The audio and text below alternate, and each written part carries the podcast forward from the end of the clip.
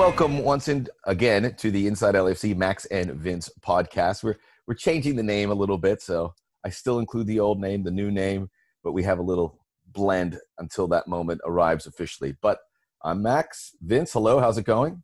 Max, the name's been changed for like a year. I don't think you're ever gonna get it. But uh, do I have to I call love- it Inside LAFC? you don't have to call it Inside LFC. We are part of Inside LFC, but this is the Max and Vince podcast. Um, I'm happy to be talking to you, Max. I'm happy. I'm excited for the guests that you're going to bring on in a second. Uh, I just want to say uh, I am happy to be back talking. I think uh, everyone understands that we did not have a podcast last week um, for the very reason that you know a lot of people's attention spans are being vied for, and, and in what happened last week and what was going on.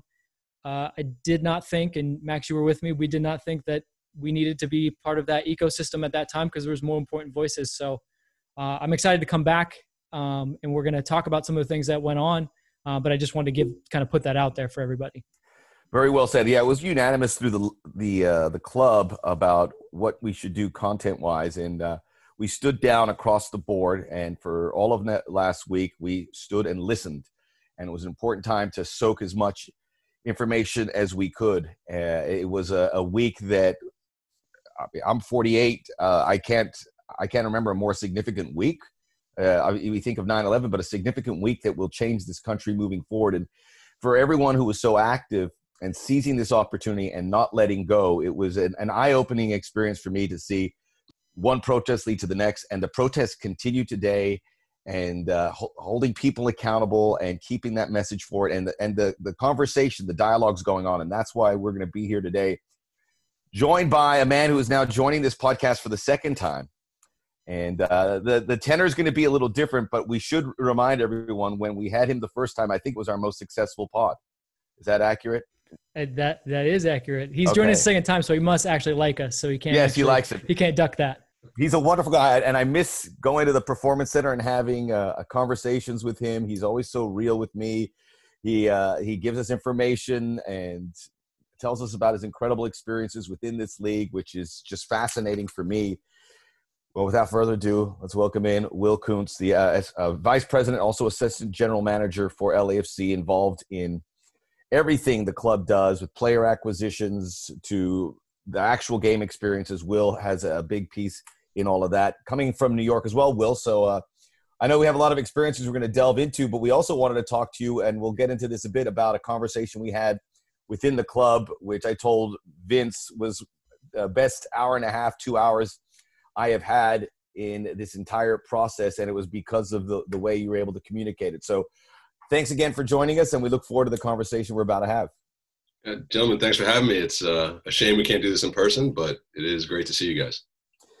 Uh, let's. I'll get started. I want to talk about you a little bit. So I, I spoke to Vince, and I said Will's going to be great when we talk about uh, racism and uh, the black athlete within sports. And we're in soccer; it plays its role. But you were a basketball player. You worked for the New York Yankees. You have seen the width and breadth of how racism uh, rears its ugly head in sports. So uh, let's go back to when you were younger and uh, maybe experiences that you saw that you knew that this was a problem that we couldn't kick down the road. We had to address as soon as possible. Yeah, I mean, I think you know my my background growing up in in New York City, coming from Brooklyn, in the you know growing up in the early '90s, late '80s, um, you know, you start to see a real shift uh, just in the way sort of New York was policed, and you know, part of that was you know under Giuliani and sort of saying, hey, we got to clean up Times Square. And and to be fair, if you talk to somebody from you know who's around before the mid '90s, you ask them about Times Square, it was a very different experience. You know, there were a lot of people going to Times Square, but they weren't going to the American Doll Factory and they weren't going to the Disney Store. And uh, you know, you could sort of see how you got from the one Times Square to the other one. Um, so you know, growing up uh, as a black man in New York, you know, my father uh, was sort of always very consistent about making sure that I knew, you know, I was going to be a bigger target for police. Mhm. Um, you know, make sure you're respectful. Don't say anything out of line. They're going to come after you because you're tall and because you're black. And so, you know, it's something that sort of, um, you know, I think intrinsically you sort of grow up with in New York having in the back of your mind. Uh, you know, the good thing about New York is that it, because it is so diverse, uh, I think you know, a lot of the tension you maybe have in other places that are a little more homogenous doesn't necessarily exist because you get to see and interact with more people who don't necessarily look like you, sound like you, um, come from the same background. Now, that's not to say there aren't a lot of places in New York, and still aren't a lot of places in New York um, that have you know, particularly problematic views uh, about race. But um, I think it's something you just, like I said, it, it's sort of part of who you are growing up. Um, you know, and, and, playing basketball in New York, you know, I played AAU ball. It's uh, you end up going to all parts of the, the city, right? And some parts are sort of you know, right smack in downtown or midtown Manhattan, which sort of look like New York everybody knows. But then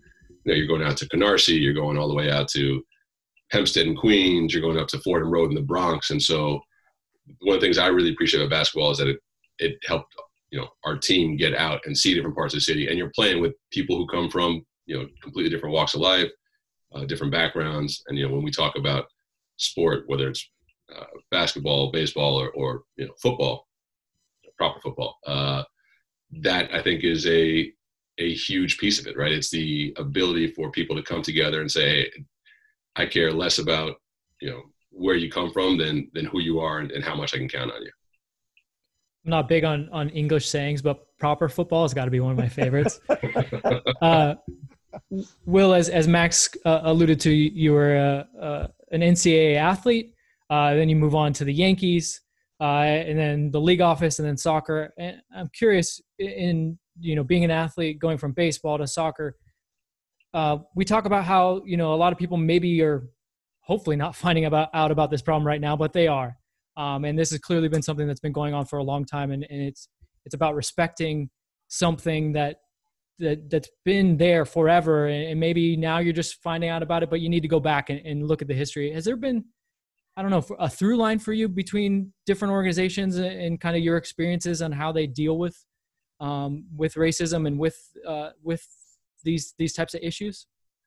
Yeah, I think it's. Um, I, I, don't know if I call it a, through line, but you sort of in in every place that you are, you see, um, you know, different trappings of racism or different sort of vestiges of of maybe things that have gone in the past. So I think, you know, I'll take you know college sports and sort of uh, you know a lot of the conversations going around around the NCAA, especially now, right? It's talking about um, you know finding ways for NCAA athletes irrespective of race, to sort of profit off the use of their likeness, you know, profit off the fact that the NCAA generates massive amounts of money, you know, particularly between basketball, college football. Um, and, you know, I, I do think that there is a piece of that that, you know, if, if you guys have watched uh, any of those, you know, Fab Five documentaries, and, you know, and, and I think Jalen Rose and Juwan Howard and, and Chris Webber, they were sort of very attuned to it, but sort of saying, hey, listen, like we're, we're being exploited, right? And so I think even, um, in sort of the understanding of college athleticism that exploitation is uh,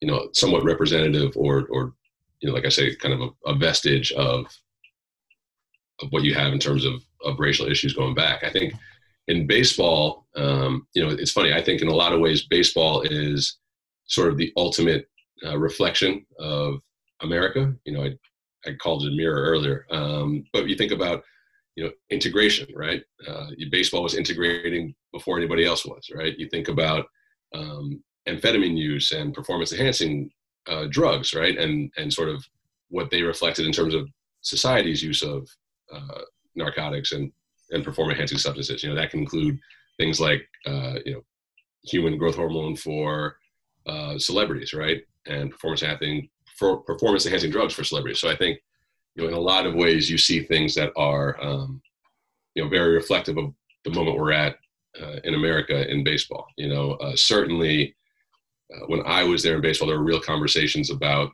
declining black participation. Um, you know, and, and, I say black, I, I, mean American black as opposed to sort of, you know, uh, Caribbean black or Central American black. Um, and you know a lot of hard conversations to be had about it you know today one of the things that that I felt very strongly about when I left, and it's it's still true today, is you know there are so few black catchers in baseball, right? Um, and if you think about it, uh, catcher is the most important position defensively, right? You're you're calling the game for the pitcher.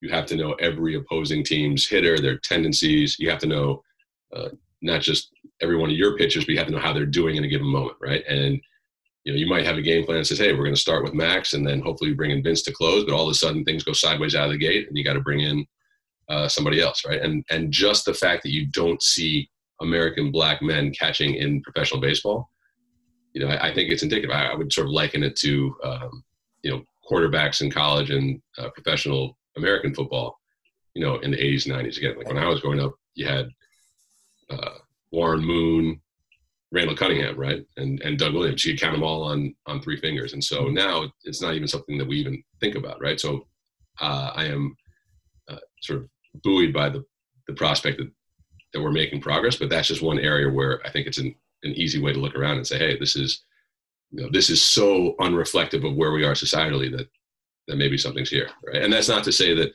baseball itself is a racist industry. I just think it's something that nobody really thought about, right? And when I raised it with certain people uh, during my time there, you know, it, it's hard to be challenged and to have to to think about the implications of of what the current moment means. Um, and then, of course, you know, moving into uh, our football, you know, it's so international, it's so global that teams from all over the world are made up of players from, uh, you know, different walks of life. So even within races, right, you can have uh, you know, Ghanaians are not the same thing as Senegalese, right? Um, Czechs are not the same things as Romanians, and so you have uh, a lot of different nuance and a lot of different experiences and, and background and nationalities that play into it as well. And so, in a lot of ways, I think, you know, in in football, we're more attuned to these differences and being open. But you know, there's a lot of conversation now. Raheem Sterling has been really outspoken recently about you know the lack of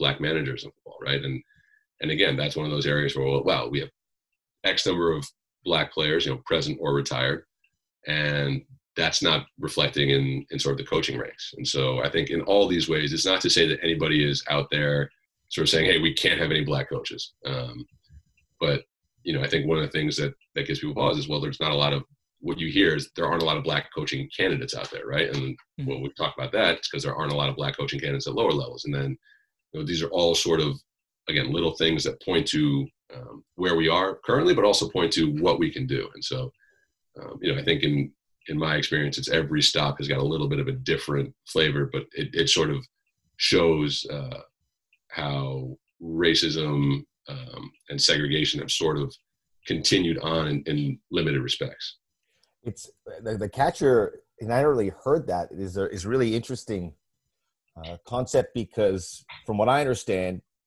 a lot of if if you can get the black athlete to be a catcher, it seems like a lot of managers in baseball were catchers. Is that fair? Yeah. So that you can kind of, it kind of is a pathway to that. So I gotta tell you, well, there's so much to discuss, and I, I just wanted to touch on. I don't want to go out of order, but I think it's it, it's something that hit me as one thing that I think we all have to find a way that you know there's neighborhoods, and you mentioned about the opportunity about playing AAU basketball and going to different neighborhoods in New York, some that weren't Midtown Manhattan, where you saw uh, the real life.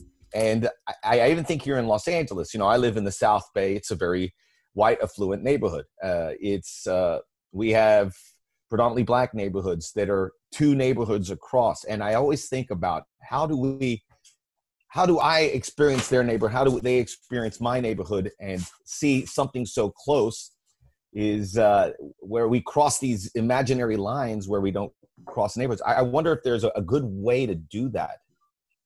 Yeah, it's interesting. And I, I, I, don't say this as a criticism, so I want to be very clear. It's not, but it's an observation. You know, the, the biggest difference for me, and I was, I happened to be back in New York this past weekend. Um, you know, when you walk around in New York, well, in New York, you walk around, right? To get anywhere, you got to go somewhere on foot, right? And then most people are taking the subway because, uh, you know, trying to, to drive in New York is sort of like trying to, you know, go uh, east on the 405 after, or, or, sorry, east on the 10 after about three o'clock, right? Like you're not supposed to do thanks that. For, thanks for sharing something we can all actually reference out here in California.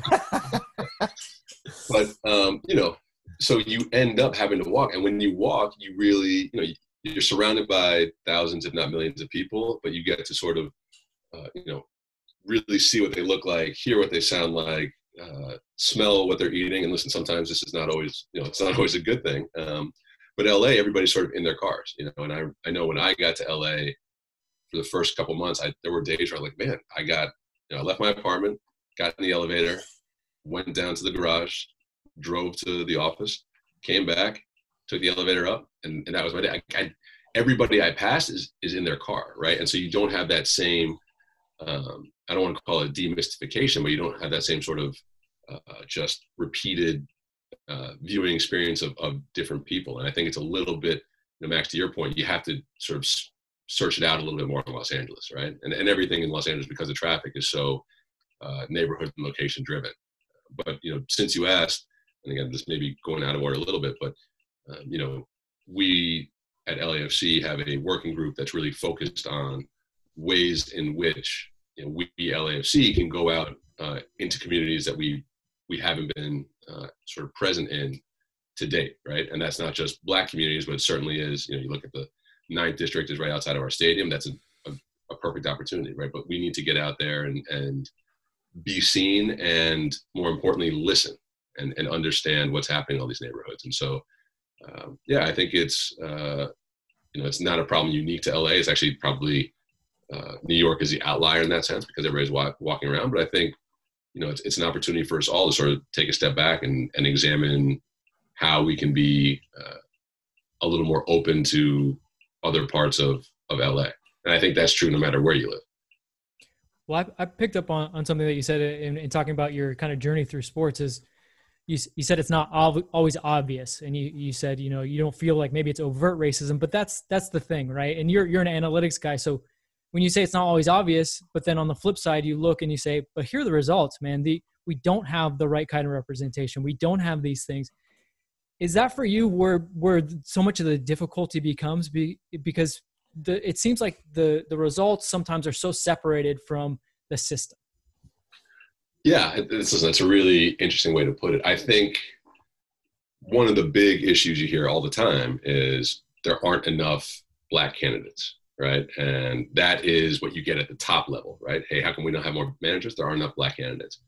And you know, I know I spoke to this earlier, but it, I really think it's true. It's that um, you then have to ask why, right? And again, be it analytics, um, coaching, anything you do, you can't put it all on sort of one result, right? But when you start to peel back uh, the layers, you say, okay, well, you know, it's like this at this level and then how about the, the next level? Well sort of the same. How about the level below that? And and all this time you sort of have to check it against you know um, demographics playing population and then at a certain point you're like man we are now getting so far down into grassroots soccer and there are so few or grassroots football there's so few uh, black coaches that um, you know now we have to sort of be honest about what's happening. And then you know it's also very difficult to say okay how can we go out and and attract more quality black candidates? How can we develop more black coaches? And you got to be, um, you know, very careful because you don't want to. And I say this as a black man, you you don't want to give somebody a job just because they are black,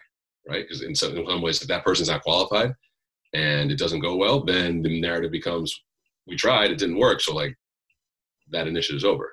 Uh, but you you know you have to really sort of face hard truths, and then I, I liken it to a, I have a friend who uh, spent a long time with Teach for America and was in some of the the worst schools across the country, some of the worst schools in Los Angeles, Indianapolis, uh, East New York. And one of the things I'll never forget what he said is, you know, uh, Teach for America is so focused on, and I'm, I'm not taking any shots at Teach for America. This is just uh, what was relayed to me. But he said they're so focused on test scores, and you know, they want teachers who sort of meet or, or sort of at that very top band of, of testing but in his reality it's like hey the, the best teachers the most effective teachers are ones who meet a certain threshold right? So i don't want to say minimum sounds like the wrong thing but you know they cleared a certain bar and maybe they weren't at the top but they had life experience or they had a particular background or history that made them extremely well suited to be educators at a given place. And so i think it also challenges us to sort of um, you know reconsider what we're looking for in our coaches right? And and how important is a certain type of resume versus uh, understanding, you know, how do you want to coach? How do you interact with players?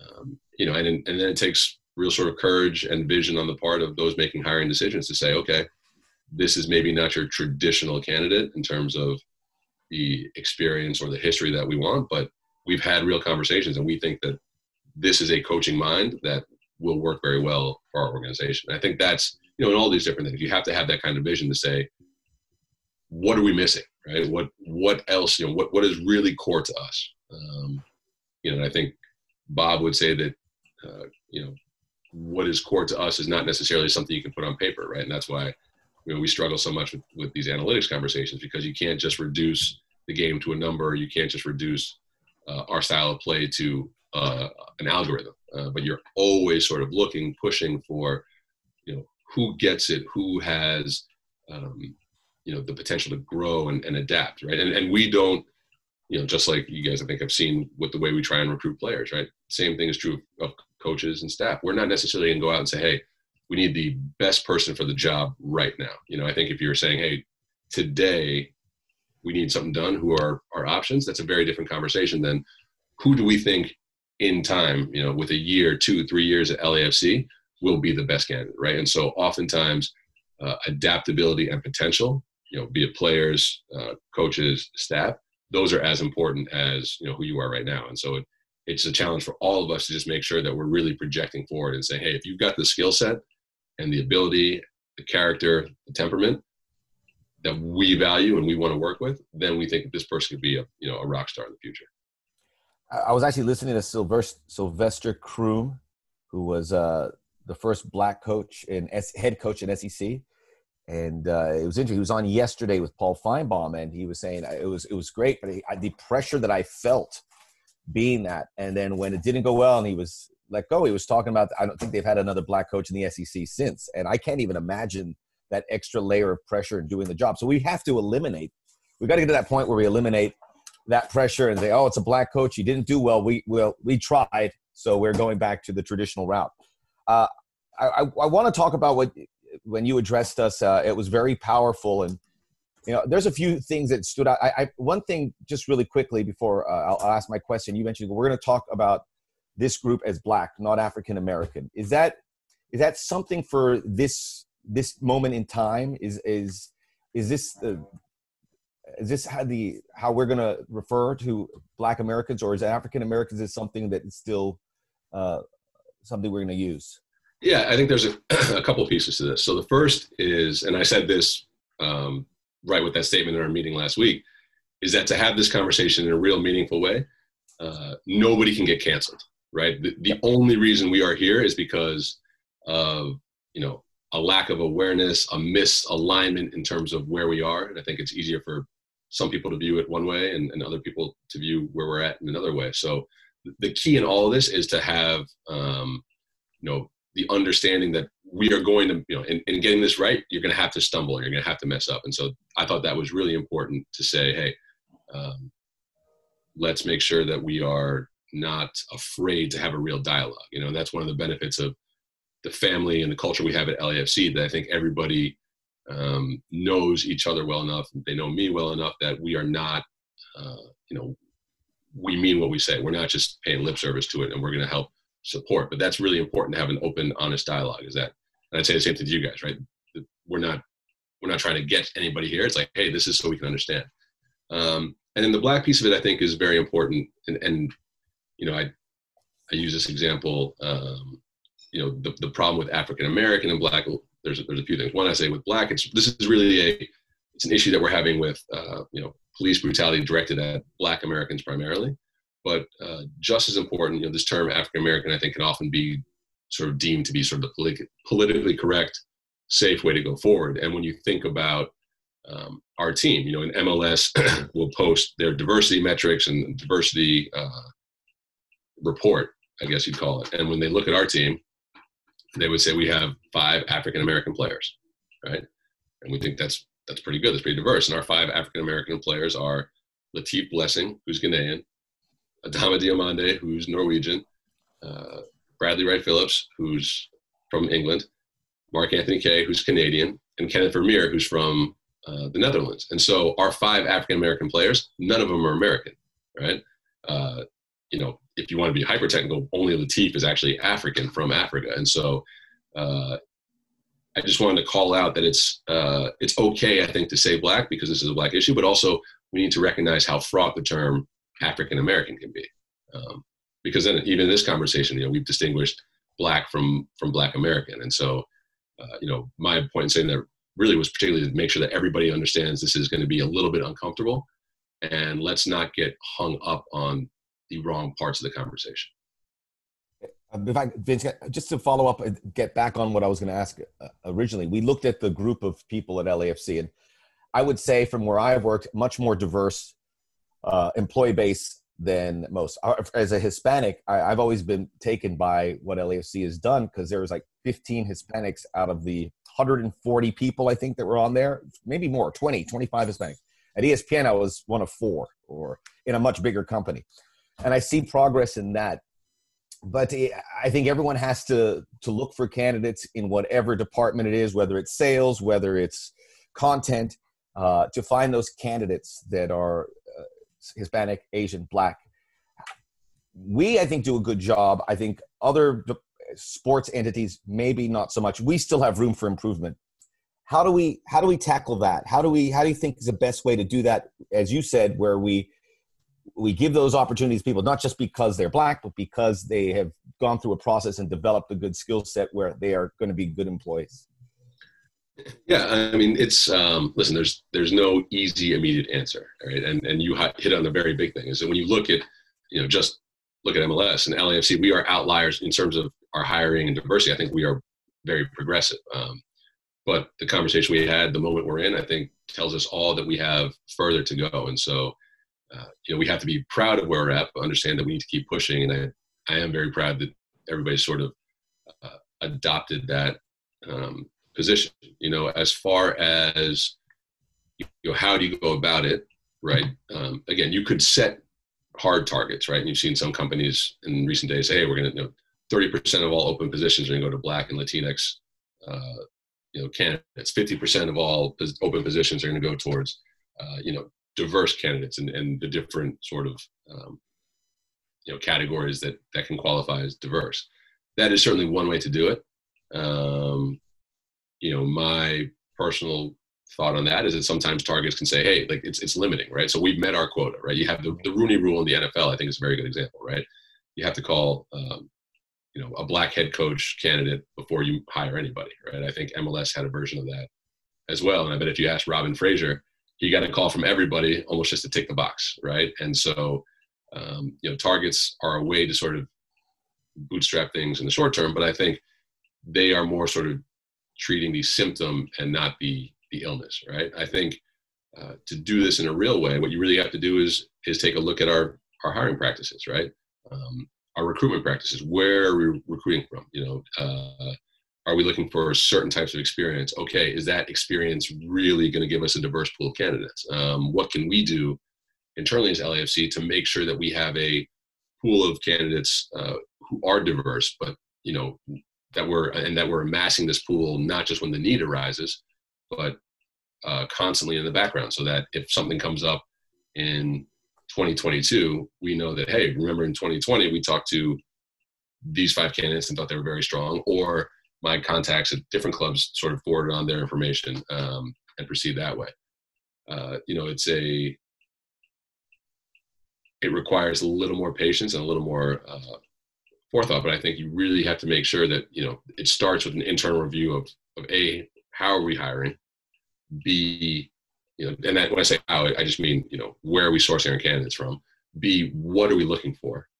And then C, you know, what do we what do we want to be like? And then when we say what we want to be like, and that can be, um, you know, look like, sort of uh, as a company act like, you know, once you have an understanding of that, then you can look at the first two things and say, okay, is what we're doing and where we're looking really helping us get to to look like and be like we want to look and be? one of the things that and I want to say I want to pretense this by saying this. We bring up the meeting that we had with you, Will, because one, it was powerful within LAFC, but not to pat ourselves on the back, because I, I, I, just to kind of pull the curtain back, there was moments that were uncomfortable. Um, there was real talk. There was adversarial, somewhat moments. Um, but I think the the biggest thing that and the most important thing that came, maybe not the most important thing that came out from it, but was the fact that the conversation didn't end. We we walked away from there. We didn't say we had answers, and I think I want to pretend this because my question to you is now we're we're getting to a point where MLS is back. A lot of people want to feel excited and, and they're reserved in their excitement. I think that's fair, um, especially when you consider things like the you know, the Montgomery bus strikes went on for almost a year. You know, the, the movement is not going to end. So I think that's why people are reserved. What, what's your opinion on this moment of how people want to keep the momentum, but they want to feel excited about maybe other things? Yeah, I mean, I, listen, I don't think the, the, good news is I don't think uh, they're mutually exclusive, right? I think um, we can be aware and involved in what's happening across the country in terms of supporting Black lives, and, and I want to be clear that this does not just, you know, it does not just start and end with Black lives. That that's the moment we're in, but this is a real, uh, you know, opportunity to address a lot of different issues that we have in the system. Um, but I think it's also uh, a time for us to find ways to come together, right? I mean, so much of the last two weeks and and and roll it back into early March, right? Just with COVID itself. COVID itself is is isolating, um, and so you know when you you're sort of isolated, and then uh, you know sports leagues get canceled. I mean, once Tiger King uh, ended, right? Like we really didn't have anything to uh, to kind of keep us all all together. I guess the Last Dance, right? But it, it's sort of these these rare kind of tentpole ESPN Netflix moments. But but um, you know, sports I do believe has a real healing power. You know, it, it is like I called it before. Sports can be a mirror, but I think they also they're the mirror that allow us to um, come together most quickly. And so, uh, you know, I think there are are little things we can do. For example, um, you know, look at U.S. soccer reversing its position on uh, athletes who want to take a political stand, you know, nonviolent political stand during the national anthem. Right. I think that's that's indicative of of progress in a way in which uh, you know we can come together in sport and and feel better about ourselves. Um, I think it's very important uh, in in all these ways that we also don't say, hey, this is a you know the current moment's going to be a, a, one month or two month type of thing, right? And we have to know that it's not going to be just a, a year thing. And and when the boycotts stop, there's going to need to be continued action. And so, you know, one of the things that I was really encouraged by talking to my father, who you know, grew up in the '60s in New York and then went to school in in Cambridge, is um, this is very this particular moment is more inter- intergenerational than anything he's ever seen.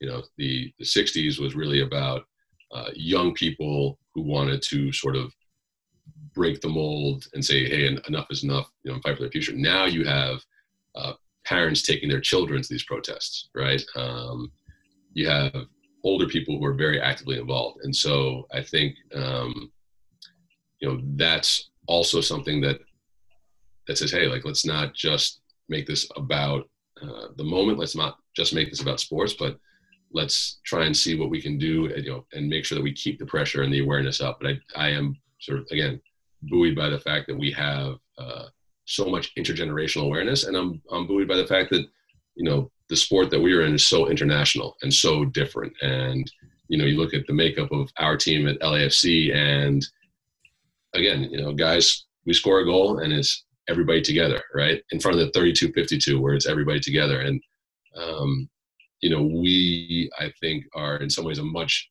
more visible beacon of of what we all want to be. Uh, than you'll find, you know, in a particular neighborhood in LA or in a particular, um, you know, corporate organization anywhere. And so I think that's the real, the healing power that we have the opportunity that we have. And I, I think, you know, again, all these things dovetail very nicely. So you see that we have uh, Dio and Mark and Tristan at these protests uh, last week, right? I mean, that is powerful, right? That's that is also a platform where we can say, hey, as as sports executives, as athletes, as members of the LA community, we have a platform to make sure that this doesn't fade out of the public consciousness while we continue to bring people together, right? I mean, I, we can't be together maybe when that, that first game kicks off in Orlando, but man, you know, I'm to, I know that I'm to see some people all talking to each other on Twitter and on Reddit that I haven't seen in a long time, right? There's going to be real joy there. And I think that's something that, um, you know, we have to really lean into and embrace. I wanted to ask you about protests in sports. You, you gave somewhat of an answer there, and I, I, and I think that was the one telling thing when I see Roger Goodell coming on saying uh, we were wrong. Those are his words. And U.S. Soccer turning back uh, uh, about the uh, the protest of the flag. And this is not to say the athletes are going to protest during these sports, but to take away that uh, any sort of punishment, any sort of backlash that would happen has to be how significant of a step uh, do you think is that? Because two years ago we heard the exact opposite.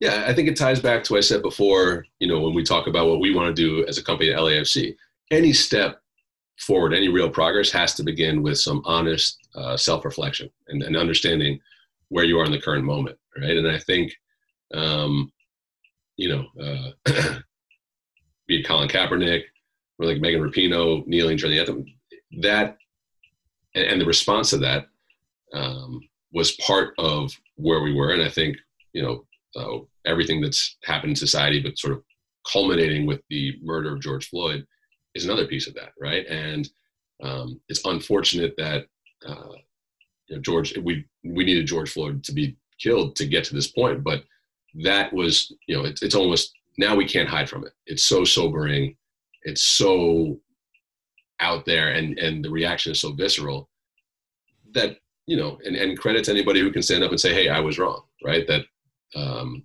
you know, U.S. soccer will reverse its position, right? Because they acknowledge, hey, this is this is where we are. Uh, we need to be honest about um, where we are now, what we said back then, and what those athletes were were taking a, a big risk in kneeling for, right? Um, and then it's a it's sort of a realignment of our our values. Um, and so I think that is the uh, you know when I think about the the interplay there, it's you, you have to uh, you know in some ways for me it it's all the more credit to those that protested when it wasn't popular, when it wasn't viewed as the right thing to do. But um, you know, we are in the moment now where there's acknowledgement that this is a real problem, and, and it's unfortunate we got to get to this point. But like I said, it, it all any any real progress begins with some self reflection and and accounting of where we are.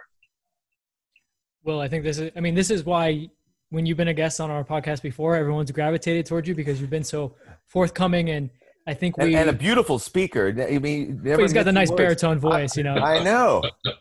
um, I, but I, I, think I think that's why it was important, maybe that that you were the leader in, in the meeting that we're talking about because it's like you said, we, we all know you and we've been forthright, and we've been open in, in conversation. So then to to peel back the veil even more and say, guys, this is going to be very difficult we're willing though to to work with you because we know each other. We know we're a family. Uh, I think that's important. And with that, I have maybe the unenviable task of segueing us a little bit. Max was like, passed, "How can I, I pass I, the baton on?" I, I, could have passed it on the last question, but I decided to give you the handoff. But I did want to know the answer to that question because it was no, significant. And we could honestly, we could we could go on for ages for for a segment so but we appreciate you you know taking the time and and like we said the, the answers aren't going to be held here um in these conversations i think the best thing we can tell people is to keep having them yeah. um but to do my horrible segue uh, that was smooth you, you, couldn't even see the seams in the transition yeah no no yeah. Uh, don't worry i'll edit this out in post um orlando uh the tournament you know i i ca- casually kind of brought it in as saying, you know, it's a moment where we want to feel excited. So let's talk a little bit about about the football for for you. Um, weird to say that like the first thing we're going to do is a, a tournament where every game matters and it's it's almost a World Cup. I mean, how do you how are you looking at this moment? You know, first and foremost, it's uh, I think it's just a, a collective relief to be able to get back to the football, right? Um, and partly because that uh, gives Bob something to focus on other than just firing out texts and and and uh, Twitter reposts. But um, you know, it's it's what we're here for. It's what we're all about. And you know, in in every way, it is our um, it's our mission statement. It's our entry into the community. It's our you know our statement about who we are in LA. And so it just feels great um, to uh, to be getting back to playing, right? And we're still working with, uh, you know, MLS has granted teams the permission to resume full training, subject to local, uh, you know, ordinances and, and, government regulations. So we're still working with uh, city and state officials to make sure that we can get back to full training. But um, you know, we're chomping at the bit to go. Um, Orlando is going to be a challenge. It's going to be a challenge because of the amount of time we have to get ready. Quite frankly, you know, when you think about um, when the games start July 8th and and where we are now and and what a normal preseason looks like. I mean, you guys are there every day, January and February. We're you know that that first real game is going to come uh, you know, at a time in the preseason where you know you're having your first preseason game, right? And so um, it's going to be, you know, and and you're in Orlando in July, which is not the coolest place to be. Um, literally cool.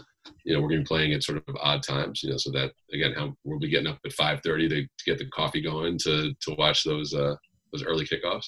Um, and the you know a, a no fan environment will be difficult. A uh, again with those sort of bizarre time slots will be weird, but it's a it's an opportunity for us to just get back to doing what we do. Um, you know how we how we manage it, right? What does that mean for how we want to train in the lead up, right? Making sure we don't push guys too much, but making sure the guys know um, that we got to get ready more quickly than we would in a normal uh, situation.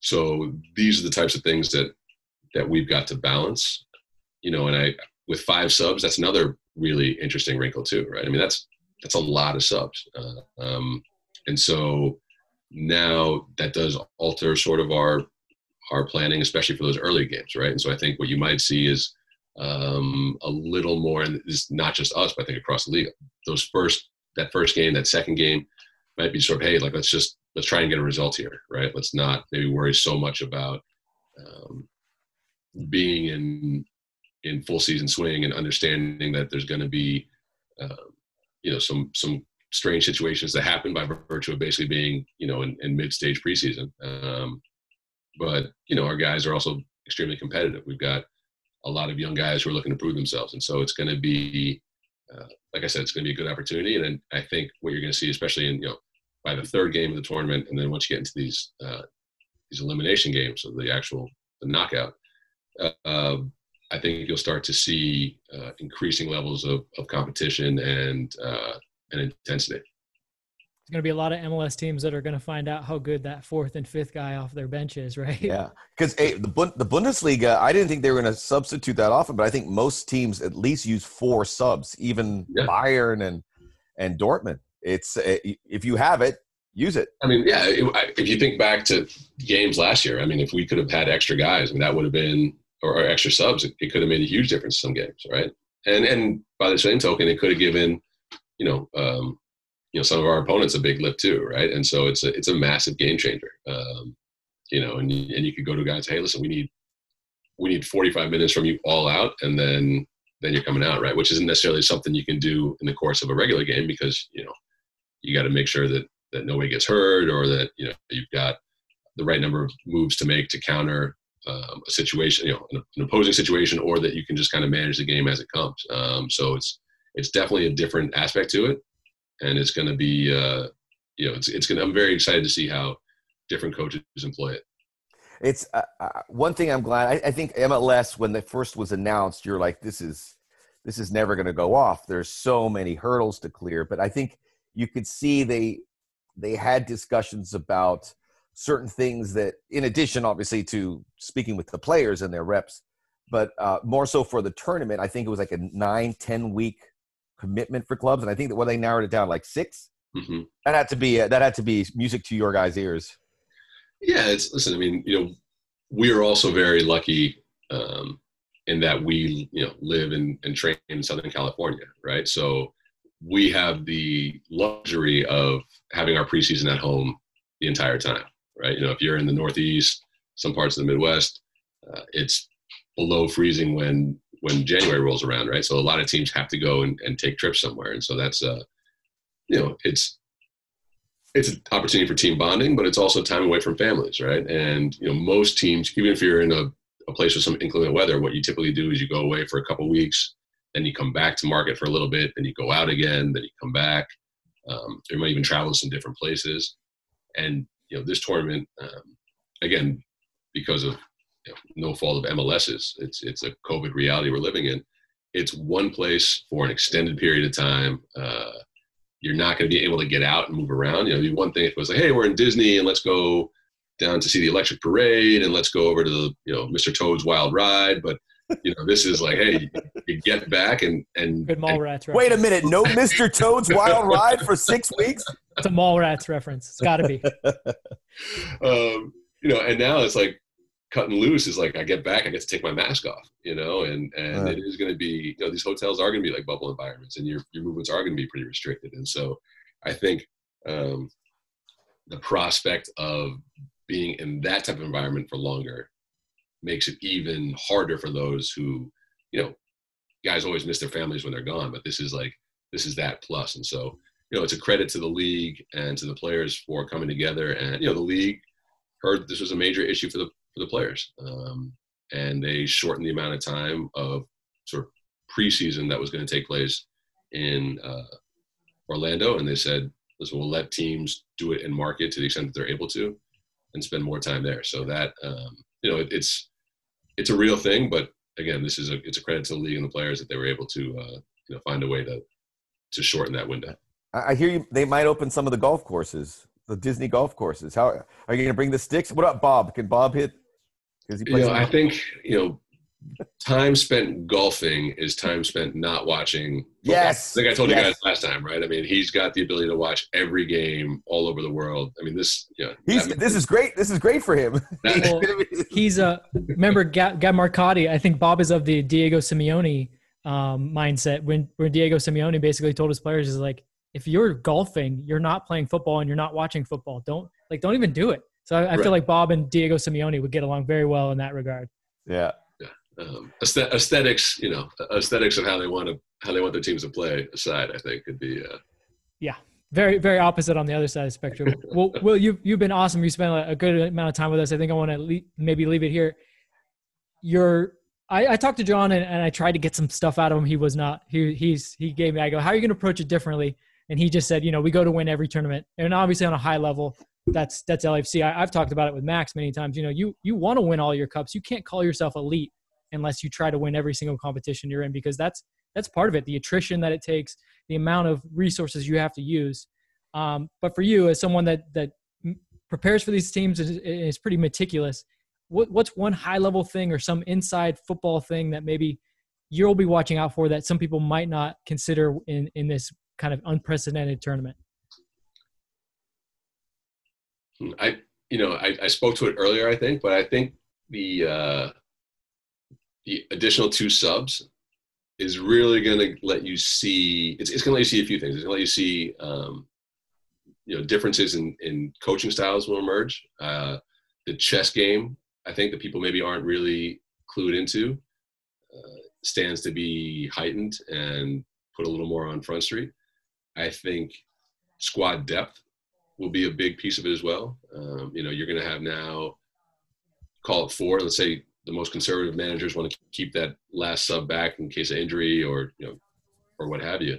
Um, but that's four real. You know, that's that's more subs you have in a normal game that you can use to to change a game, and and that also requires that the you know you have four guys in on the bench in every game that can come off and, and change games in different ways, and so uh, you'll see teams uh, that have a little more balanced roster, um, not just you know top heavy teams, but clubs that have stronger benches, stronger reserve players um, will uh, will benefit, right? And I think that'll be interesting to see. And then I think you know um, it'll be interesting to see how individual players uh, approach these three games, right? And I'm, I don't say this to in any way diminish the tournament, but you know, we, we sort of look at it as, hey, it's three regular season games. Um, and then you've got it's almost like the Open Cup. It's like an MLS only version of the Open Cup, right? In terms of this knockout.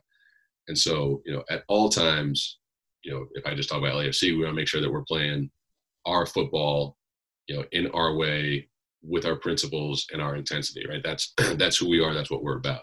But um, you know, there are going to be games, especially early on, like I was saying. You know, it's it's it's sort of the first game of the preseason in a normal preseason. So making sure that we understand that it's not going to go perfectly. We're not going to be in midseason form and understanding how we can adjust to certain situations. But, you know, and, and players, coaches, they can say whatever they want, executives can say whatever they want. Once guys get on the field, I mean, this is what they do, right? This is not just, it's what we love to do, but it's what they're paid to do, right? And so once these guys get on the field, they're going to be getting after it. Um, and so, uh, you know, I think as this Orlando period you know progresses, we get a little bit later into the tournament. I think those those final few games of the knockout are going to be hyper intense, right? And and part of it's the guys are just raring to go. Um, you know, I know our guys. That's that's true of our guys, and we've had probably a slower burn in returning to training than than most places, uh, which is a credit to the state of California and its uh, you know health officials looking out for everybody and, and the greater good. But man, it's going to be uh, it's going to be great to have guys back and, and fighting and competing again because I think that's one thing that you really can't turn off, you know. And so, uh, not sure if I I dodged your question, but uh, I knew I was just going to get like a little bit of something, and you weren't going to get you weren't going to give it all up because look, other teams are going to look to us. I, I mean, I said it off the call. Set pieces. I think if if you if you had to just look at the history of the way tournaments these type of tournaments go, uh, you you mentioned Orlando. I think what would not to go too deep and not to keep you on the call too much longer, but one nuance is going to be, you know, we're so used to World Cups and we talk about how national teams have so little time to prepare. And that's why sometimes the football looks very different than what we're used to seeing for nine months of the season. Now we have the club teams doing the World Cup thing, but we're in Orlando. So you're going to have to be cautious about when you press. You're going to have to be, you know, like you said, keep an eye on your your guys' fitness. Um, I just think it's interesting. I, it, it could be one of the highest level types of competitions we've ever seen, or it could be just kind of more like the World Cup. Yeah, I, I think we you've got a little more um, cohesion because think about it. You know, we were all together not that long ago, right? And we, we had a preseason. We we put everybody played a couple games, and so there's a little bit more of that familiarity. You know, teams in different capacities have been training for a good period now. It's been you know we've been stuck in this individual training, but um, you know, it's not quite the World Cup of like, hey, we just all finished our league season and, you know, Max and Vince just played 50 games in in 40 weeks because of uh, you know Champions League and, and league competition and cup. Um, so you're you're not necessarily going to have that same level of fatigue, which I think is also part of the reason that some of these World Cup games get all come down to the crazy bounce. But um, you know, you're, you're, definitely right. It's a you know a three game uh, group stage that's going to get you to the next round. That's going to involve uh, you know more attention to detail. It's going to involve bigger swings in terms of uh, you know how the ball bounces and and how individual moments affect sort of a team's overall. Um, trying to think about the best way to play it, a, a team's overall sort of mission, right? Because you know, just like in the World Cup, if you're you win the first game and all of a sudden you're you're down in the second game, right? That and you know you've got a you know a monsters nation coming up in the third game. That's going to sort of impact how you you go about that second game. And so um, yeah, I think you're right to call it out, and uh, excited to see what happens. I will say this: remember, 16 out of 26 teams make the knockout stages, so uh, three ties probably get you through. So um, be careful of teams parking the bus. Not for LAFC. Just I mean, I just saying, because that sounds like you're telling Bob just to go for the tie. I don't know. no, no. We got, leery. we got wax now saying that. be leery of what's going to happen. Uh, hey, Will, yeah, that was amazing, man. It, it's it, you're really good in the way. Like we ask you a question, you answer three questions in your answers, and it makes our job a lot easier, but succinct and beautifully uh, spelled out for us. I, I don't want to close on such a light thing, but I will say I used to love Mr. Toad's Wild Ride because it was so musty in there. It smelled like my grandfather's house, which I loved my time I spent with him so dearly. So I'm sorry you won't be able to experience that at Disney World. You know, I feel like I just heard that story, but I've always known that story about you. Actually, it just, it just another another piece of the puzzle falls right into place. I take my son to Disney. He's like, "I'm not going to Mr. Toad's." I go, "Come on, come on, one more time." But that was for me. It was for me. That's it's why like we it smells love. terrible in there. It's terrible, and it was cool in there on a hot day, which is nice. That's why I love Max. He's both unpredictable, yet I feel like I, I could just read him like a book. He's just all right there in front of me. He doesn't hide anything. well, well, best of luck with that. We'll be looking. We're getting excited. Uh, it's been a process, but I know once we see the black and gold out there playing for something and playing together, and I know it's a huge sacrifice for those players having to spend that much time in a hotel away from their families. But we appreciate everything you guys do, and best of luck out there in Orlando. Thanks, gentlemen. I really appreciate the time. Uh, well, there's Will Kuntz. We're going to keep it going. We're going to have a, a quick discussion. They just had the draw. We'll break down what, who LAFC is playing and what to expect in the Orlando tournament. This is the Max and Vince podcast.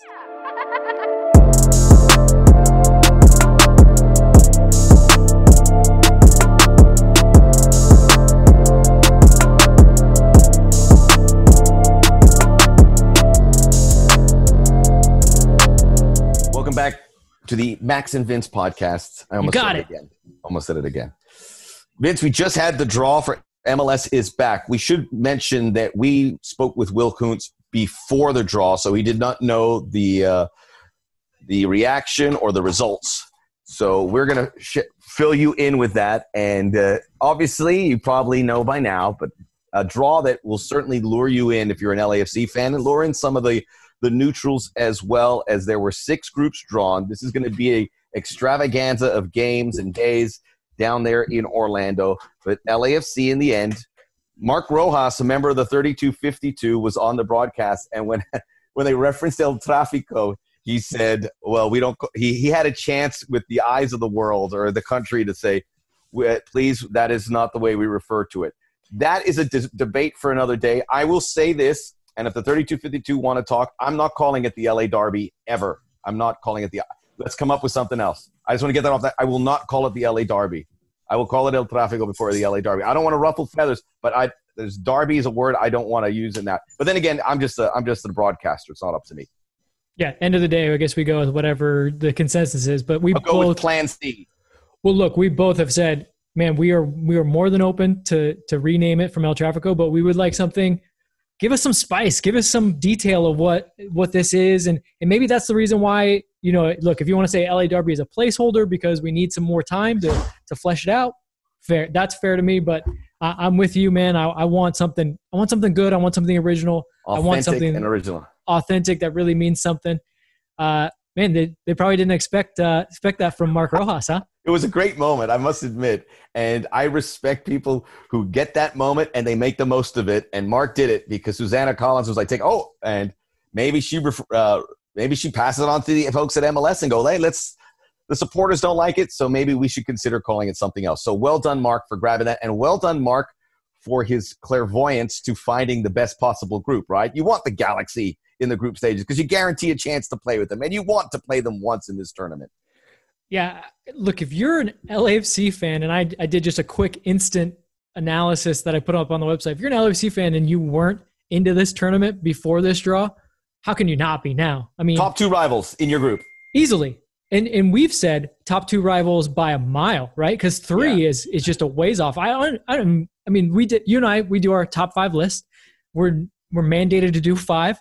But if we could have done rivalries, we probably just would have done one and two and talked about it the whole time and just yeah. Three to five was an issue. One and two was lock, stock, and two smoking barrels. Yeah, three no to, three to five was more like uh you know you elbow them you're like hey we don't really like you let's go like it wasn't it, we were just we were trying to grasp at straws a little bit there. Fantastic, but it, it, it's got you now with regards to this. I will say this: it's we we don't have the schedule in front of us yet, but the way tournaments like this work the first two teams in each group will open up, third and fourth will open up, and then they end up playing the other teams. So LAFC Galaxy likely the opener. I will say this: you could you could look at this and say, all right, maybe it'd be good to play the Galaxy in the knockout stages. I think in a tournament like this, the Galaxy aren't playing well. They've had a lot of disarray leading up to this tournament. A lot they had to uh, a lot of things to clean their own house a bit. This isn't Chicharito's not really hit it yet. Maybe that turns but they seem like a team down, and this is a chance when you can get that result and put it into the uh, into the vaults and say we got you again. Yeah, I mean, uh, the last time these two teams played when it mattered, uh, you know, who's got the bragging rights in that end? Uh, Galaxy can they can claim their regular season record, but when we talk about matches that matter, and I uh, group stage match matters, especially when you you only have two other teams to play. We're looking for more bragging rights on what matters, and then obviously if we're going to see them a second time, then it's really going to matter. So these are these are important bragging right ma- bragging rights matches. I mean, Portland too. We we don't like them. They knocked us out of the Open Cup. We've knocked them out of the Open Cup. Uh, there's been match, matches of consequence, right? That's the John Thorrington term. There's been matches that matter, and this is a this like you said, the best draw you could have imagined if you wanted some actual intrigue and you wanted some real matchups in this. With this game too, you have a chance to knock them out. Two teams from each group advance, and you possibly could get a third place team. But the you know the one team we haven't mentioned is the Houston Dynamo. They're not going to roll over for any. They're, they're going to be there to compete, and they're the kind of team that has enough depth. Tab Ramos in charge that could help eliminate one of these teams. And I will put it this way: the hard part is getting it to Orlando, going through all the logistics. But once you are there and you're playing games, you're there. This mm-hmm. is the good part. So those teams that get eliminated after the groups go back and train and watch this from afar and say, wow, we could have actually been getting one, two, three, four more games, which could only help us in the big picture. You don't want to be eliminated in the group after the group stages. You're already in Orlando. You might as well stay another couple of weeks and get games in. Yeah, and if you're Houston, of all the teams outside of Florida, who has the most congruent weather to what you're going to actually experience in Orlando? I mean, Houston definitely is going to know what they're getting into. And that's something that even though Will didn't know the draw, we kind of talked about it. Like the weather's going to play a, po- a part, a real part. I mean, that's they can say what they want about time windows, but that that 9 a.m. start that that's because of just how horrible it can get uh, in the middle of the day in Orlando. And and but Houston trains in this man. They're gonna they're gonna have a little bit of I would say an advantage in that way because they they know exactly what to expect in these months of the year. They they slog through this every year. They know exactly what it is. And ask LAFC. It seems like LAFC always goes to Houston in July. So you ask LAFC players what it's like to play in Houston in July. It's it's it's rough. heat. The also the occasional really bad weather rolls in Houston like it does into yep. Orlando. I didn't mention this with the Will Kuntz interview, but it, it made me laugh a little bit when he said. Uh, yeah, we're gonna have to get up at five thirty and get our coffee. And I thought about it. I'm not an early riser, not at all. Nope. But I realized he isn't either because I think 5:30 is the going rate for those, those guys. He's like, he goes, I'll get, I'll, I'll get up at 6:30. I'll stay up a little bit later. That's how I view things. I yeah. get my stuff done. But I, I, I did enjoy that because I was 5:30. Wait a minute. Yeah. But uh, most people are getting up at 5:30. Well, the Max and Vince wake up call is at 5:55. That's that's the time. that's the time that they're going to bring us out of bed. Hey, look, if if we do anything fun with this tournament, and I hope we do, you and I will do some something around the fans or something. Um, don't be surprised if you see Max and I just wrapped up in a blanket, especially for those 6 a.m. games, man. I'm gonna try and watch 4D games. Obviously, the LAFC games. We'll see how many of others. I think that's a good target. I may not meet it, but that's a lot of games to watch. But you've got to get up and and with regards to media, it should be mentioned that very little, very few media members are going to be down there. This is a tournament where they want as few people on the facilities. There's a dollar sign attached to it, so every every producer or writer or every newspaper sends somebody there. They have to they ha- they're on the hook to pay for those whatever 20 30 days at a hotel on Orlando. So it's very limited. So I think a lot of people say just cover it from afar. I, and I think uh, you'll get as good a coverage with me and Vince than anyone else. There you go yeah, I mean, we'll be.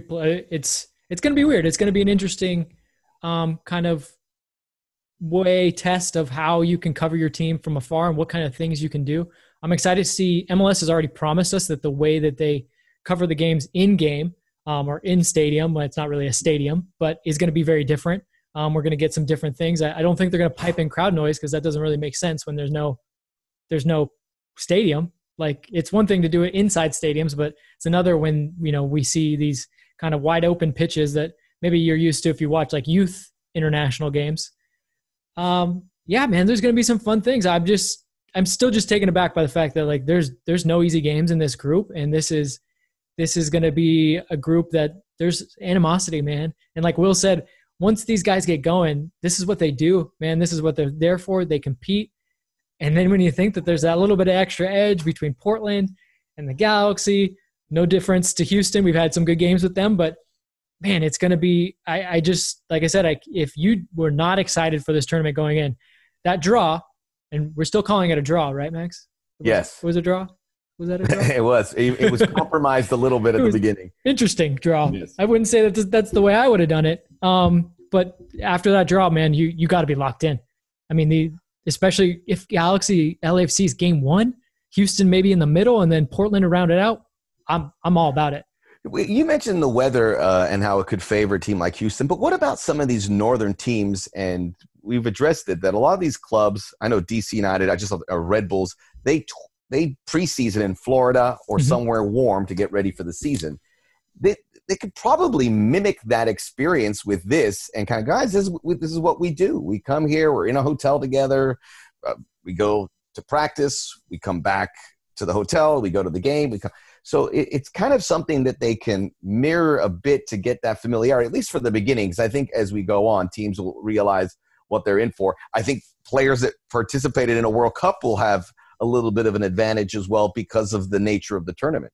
Yeah they'll know how to how you kind of have to acclimate your body, how you have to save yourself maybe for other aspects. And that's something Will brought up too was you play in one game and maybe you get a win and then you're losing in your next game knowing the third game is you maybe a tougher opponent and you have to, you know, uh, prepare accordingly.